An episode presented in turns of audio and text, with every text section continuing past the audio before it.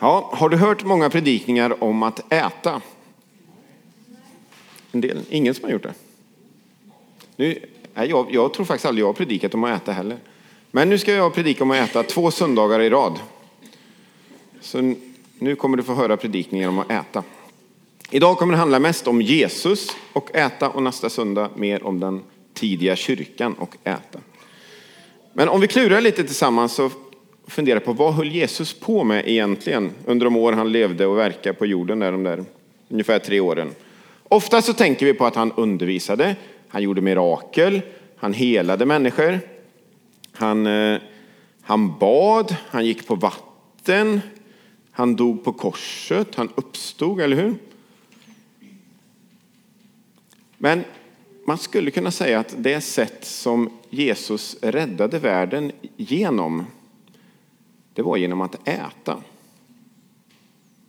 Han dog ju på korset, det var det sättet han räddade världen genom. Men på det sätt han gjorde det, kan man säga, det var genom att äta. Det finns tre ställen i evangelierna som har den här ordföljden. Människosonen har kommit. Människosonen har kommit i sig. Det kanske finns något mer som jag har missat, då får ni säga till det efteråt sen.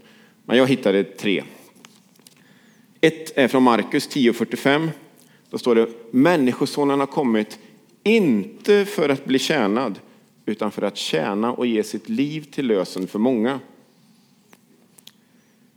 En del har säkert hört den versen innan, en jättebra vers.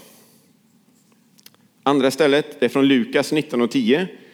Då står det, Människosonen har kommit för att söka efter det som var förlorat och rädda det. Också en del hört säkert. Jättebra vers också.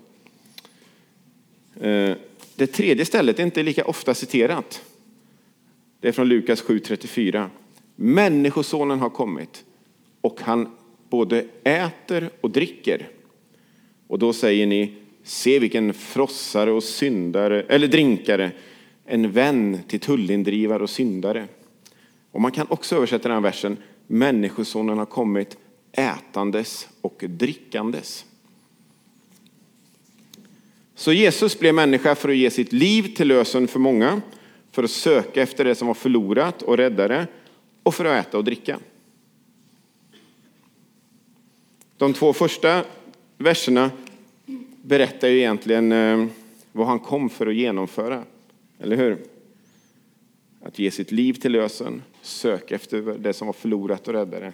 Och den tredje människosonen har kommit, eh, versen, berättar på vilket sätt han gjorde det.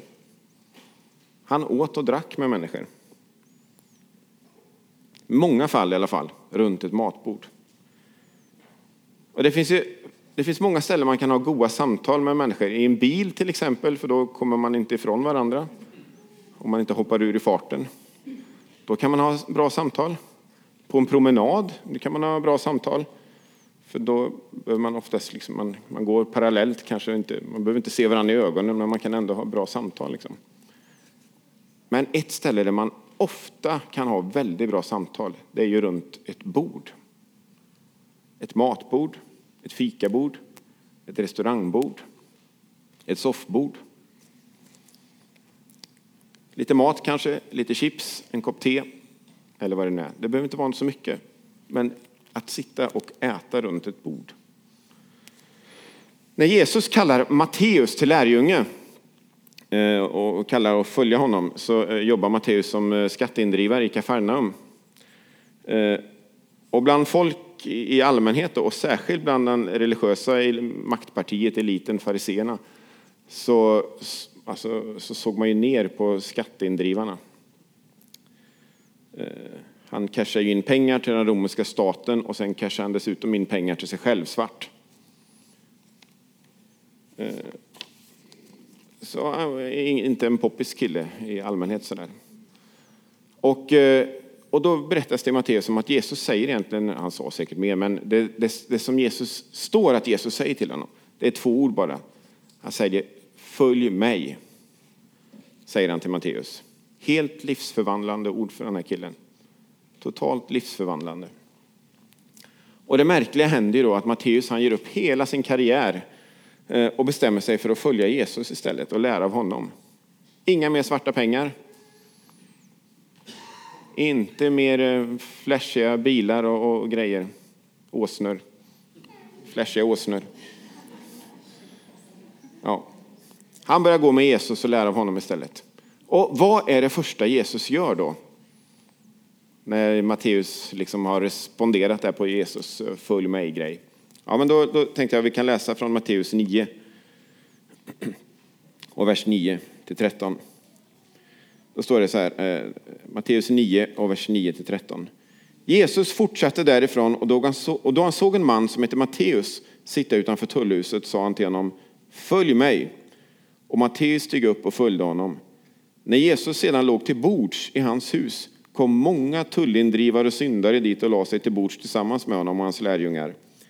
Fariseerna som såg det sa till hans lärjungar, hur kan er mästare äta tillsammans med tullindrivare och syndare? Jesus hörde det och sa, det är inte de friska som behöver läkare utan de sjuka. Gå och lär er vad som menas med orden barmhärtighet vill jag se och inte offer. Ty jag har inte kommit för att kalla rättfärdiga utan syndare. Så Jesus börjar inte med att ta ett undervisningspass utifrån alla profetiska luften i Gamla Testamentet. Eller hur man lever som en lärjunge till honom. Eller hur, hur man kan börja memorera skriftord liksom från Bibeln. Det är inte det han börjar med. Utan det Jesus börjar med, det är att han går hem till Matteus och käkar mat. Det är så Jesus börjar. Och dessutom med människor som man då absolut inte skulle äta ihop med. Som jude och absolut inte som judisk rabbi eller lärare.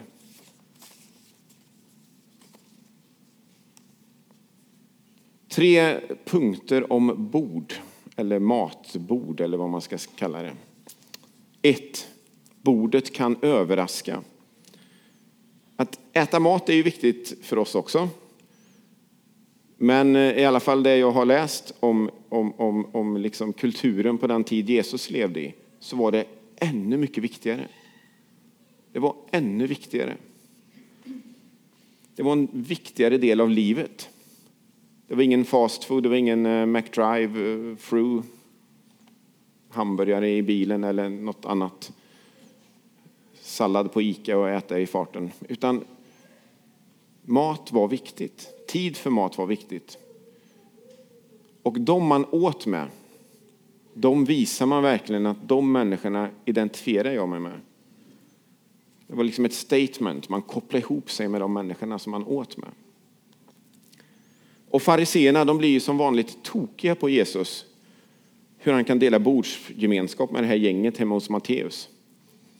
Den där dagen då Matteus liv förvandlades. Man kan nästan se framför sig, tycker jag, hur Jesus står liksom med ett grillat kycklingben i handen. Och liksom ställer sig upp och så ser han fariséerna som står och tjafsar där borta och så ropar han Gå och lär er vad som menas med orden barmhärtighet. Vill jag se inte offer, jag har inte kommit för att kalla rättfärdiga utan syndare. Och så liksom tar han en tugga på kycklingbenet sen. Och faktum är att Jesus kritiker, de håller ofta det här emot honom.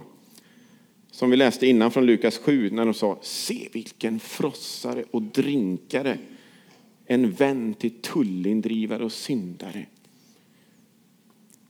Och Jesus var ju inte alkoholist och inte matmissbrukare heller.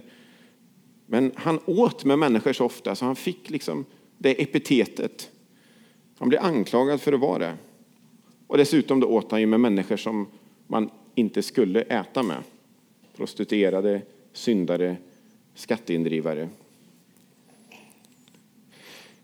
Och hela Jesus offentliga tjänst egentligen, från det han börjar, eh, han är ju en doldissnickare liksom innan. Eh, men när han börjar liksom gå runt, prata med folk, förkunna Guds rike, möta människor, hela människor. Allt det börjar ju på en fest. Vid ett gigantiskt matbord. Bröllopet i Kana när vinet är slut och, och Jesus gör vatten till vin. Och det är också vid ett matbord Jesus ger råd om hur man kan välkomna fattiga in i sitt liv. Det läste jag för två veckor sedan, men kan läsa igen från Lukas 7 och vers 12. Lukas 7 och vers 12.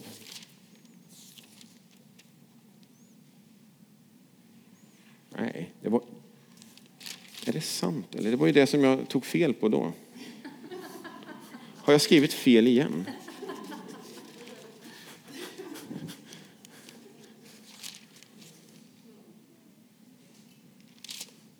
Ja, det är helt otroligt. Där.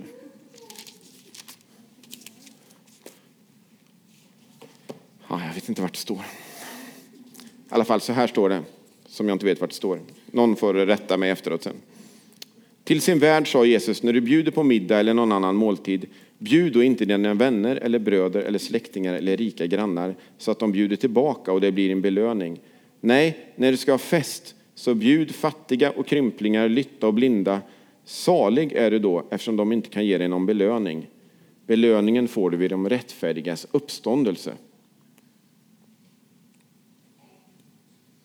Och det är vid ett bord som Jesus uppenbarar sig Eh, för lärjungarna efter sin uppståndelse eh, i Emmaus i Lukas 24. När han låg till bords med dem tog han brödet, läste tackbönen, bröt det och gav åt dem.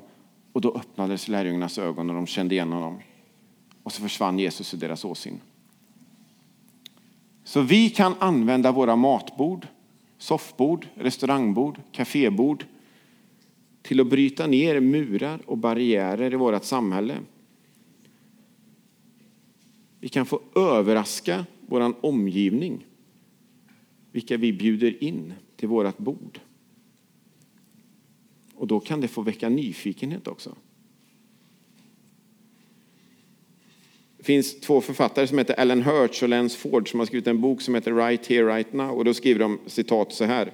Att dela måltider tillsammans regelbundet är en av de mest heliga övningar vi kan gå in i som troende.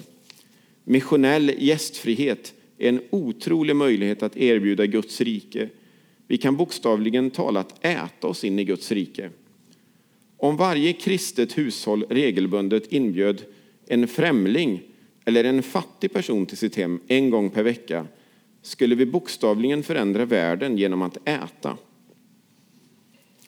Det är utmanande, i alla fall för mig. Jag äter gärna mat. Jag äter väldigt gärna mat överhuvudtaget.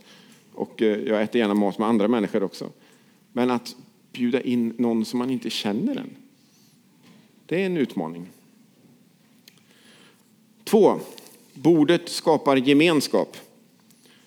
Vid bord så pratar man ju. Det kan vara att man eh, eh, är tyst. När jag växte upp så var vi hos min eh, faster och farbror och åt eh, annandagsmiddag jämt. Och där, det var en kultur där man var lite tystare. Jättegoda människor, men man, det sades inte så mycket vid bordet. Vi åt kalkonmiddag och det var ganska tyst. Lite jobbigt så. Men oftast så pratar man ju vid ett bord, eller hur? Oavsett om man är väldigt pratsam eller om man är lite mindre pratsam så pratar man när man sitter vid ett matbord. Och antagligen är det också därför Jesus hamnar så ofta vid bord och äter och dricker med människor. För bordet är en plats där vi vågar öppna upp oss, dela våra liv, våra frågor, våra tillkortakommanden, våran längtan, våran sår, våran, våran tro. Och så möts man ju på samma nivå också, för man sitter ju liksom vid ett bord. Nu är vi på olika nivåer, för nu står jag 1,20 över er eftersom ni sitter ner ungefär. Men vid ett bord så möts man ju på samma nivå. Man kan dela sina berättelser med varandra jämlikt. Och som jag sa innan, på Jesu tid så åt man inte med någon annan från någon annan social grupp. Och absolut inte med någon annan som inte var jude. Om man nu var jude så man åt inte med någon som inte var jude. Men Jesus han vänder ju allt det här upp och ner. Han äter ju med alla möjliga människor hela tiden. Och han börjar ofta att äta med människor. Och sen talar han om att vända om och följa honom. I Matteus som vi läste innan så sa han följ mig först och sen gick de och käkade. Men ofta så börjar han att äta med människor och sen så liksom kommer här eh, utmaningen på något sätt efter det. Och någon har sagt så här, conversion flowered from communion. Och nu är inte jag någon stjärntolk, men jag kan tänka mig att det blir ungefär omvändelser blomstrar ut ur bordsgemenskapen eller ur gemenskapen. Så var inte rädd för att äta med människor som är lite olik dig själv. Jesus gjorde det hela tiden. Och då kanske vi tänker, ja, men då måste jag berätta, eller då måste jag vittna, eller då måste jag dela min tro, då måste jag hitta tillfällen. Och så kan det skapa press och dåligt samvete. Men det behöver inte göra Man kan börja som Jesus. Bjud in människor till ditt bord. Börja där. Och då skapas det gemenskap. Och utifrån det ofta ganska naturligt. Goda samtal också. Och utmaningen den här veckan nu då, för er som vill haka på, det är ju högst frivilligt som ni vet. Det är att bjuda in tre människor tre gånger, alltså tre, bjuda tre olika människor under en vecka.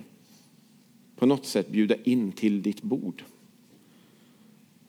Minst en som inte har någon Jesus-tro och minst en som finns med här i vår församling. För då skapar det och bygger gemenskap mellan oss också. Och då kan man tänka att åh, jag hinner inte. Men vi äter ju allihopa tre gånger om dagen minst. En del äter ju fyra och fem, sex gånger också. Men alla äter nog tre gånger om dagen minst.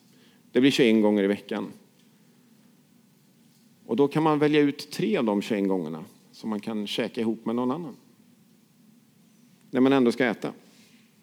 Ja, punkt tre. Bordet speglar Guds karaktär. Det här är en ikon från 1410 av Andrei Rubler som avbildar treenigheten.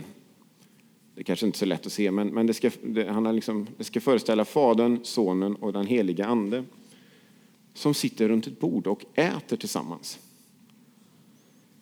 Och vi som kristna, vi tror ju på en Gud som, eller vi tror på en Gud, men som visar sig på tre sätt, i tre personligheter, i ständig gemenskap och kärlek. Och det är därför vi kan säga att Gud är kärlek. Gud är kärlek. Man kan aldrig säga att min, eh, min eh, fru eller min man är kärlek. Man kan inte säga att min mamma är kärlek. De kan visa kärlek, ge kärlek, men de är inte i sig själva kärlek. Men Gud är kärlek. Och det är för att det finns en, en sån skön gemenskap i Gud själv, mellan Fadern, Sonen och Anden, där det bara strömmar kärlek mellan. Och det är det som avbildas på den här gamla ikonen då, från 1410. Kärleken i treenigheten. Gemenskapen i treenigheten och hur han delas just kring ett bord, kring en måltid. Och på samma sätt så är vi kallade att leva i gemenskap. Att återspegla den här kärleken som finns i Gud själv.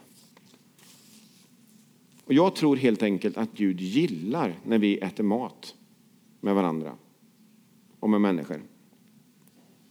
Gud gillar när vi delar livet tillsammans kring olika matbord. För det är sån Gud är. Inte att Gud i treenigheten äter hamburgare eller pommes frites eller paella eller något annat smaskigt. Det förstår ni. Men att Gud är gemenskap i sig själv. Och det är också så vi är kallade att leva. Och Jesus han använder ofta bilden av en fest för himlen. När Guds rike ska bli totalt, när all ondska och djävulskap är raderat, då, då blir det fest. Låt oss visa världen hur himlen är. Bjud till bords.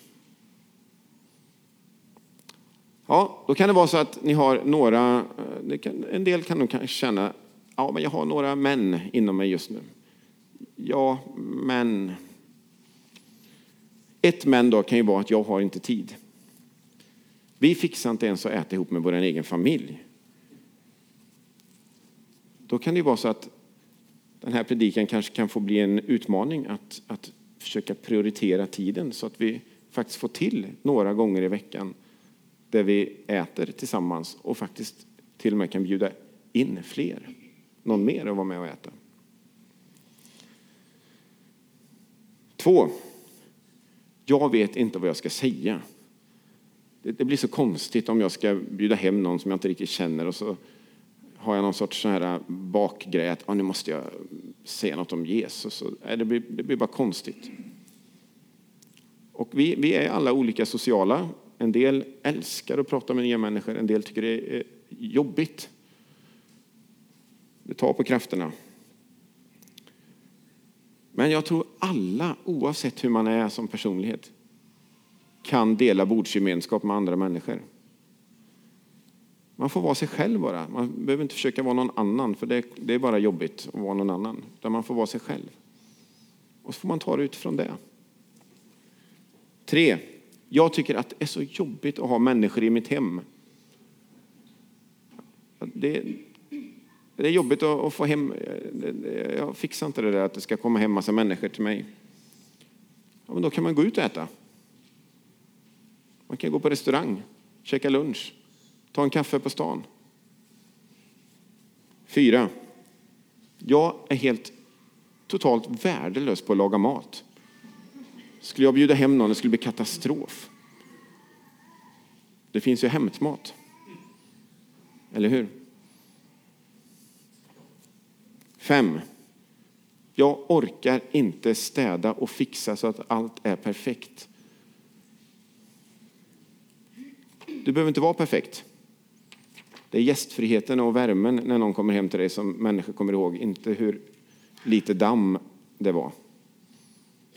Det är inte det viktiga. Hur städat eller stylat eller perfekt det är. Så tre människor, tre människor, tre gånger under en vecka. Om ni vill så får ni vara med och testa. Någon som finns med i vår församlingsgemenskap, om du finns med här också, eller någon som du känner som redan har en tro. Någon som inte riktigt, som du i alla fall inte vet har någon tro liksom på Jesus, är det tydligt än. Och så någon till som du får välja vem. Och känns det att det, blir, det, det går bara inte. Det går bara inte. Då kan man ju bjuda hem tre på en gång då. Ja, fuska lite, ta det vid ett tillfälle. Så är dagens predikan. Vi får gå ut och äta i Jesu namn, precis som Jesus gjorde. Vi ber en bön. Tack Jesus för att vi får ha dig som exempel. Vi får se i, i Nya Testamentet, i evangelierna om, om hur du är Gud. Genom, genom hur du levde ditt liv Jesus, hur du mötte människor. Och eh, tack för den här, det här vackra att du hela tiden möter människor i jämnhöjd. Du möter människor som de är. Du ser aldrig ner på någon. Och så ofta så äter du mat med människor. Det är så ofta vi, vi, vi hittar dig, Jesus, sittande vid något bord. Eller liggandes vid något bord. Hjälp oss att, att komma in i den här goda vanan att dela, dela bordsgemenskap med människor omkring oss. Och att ibland också våga bjuda in någon som inte är riktigt likadan som oss. Som vi känner oss, som inte riktigt känner oss helt bekväma eller vi kanske blir lite nervösa till och med. Hur ska det här gå? Hjälp oss att våga det. Och hjälp oss att våga den här veckan som ligger framför testa den här missionella vanan att dela mat, gemenskap med tre människor. Amen.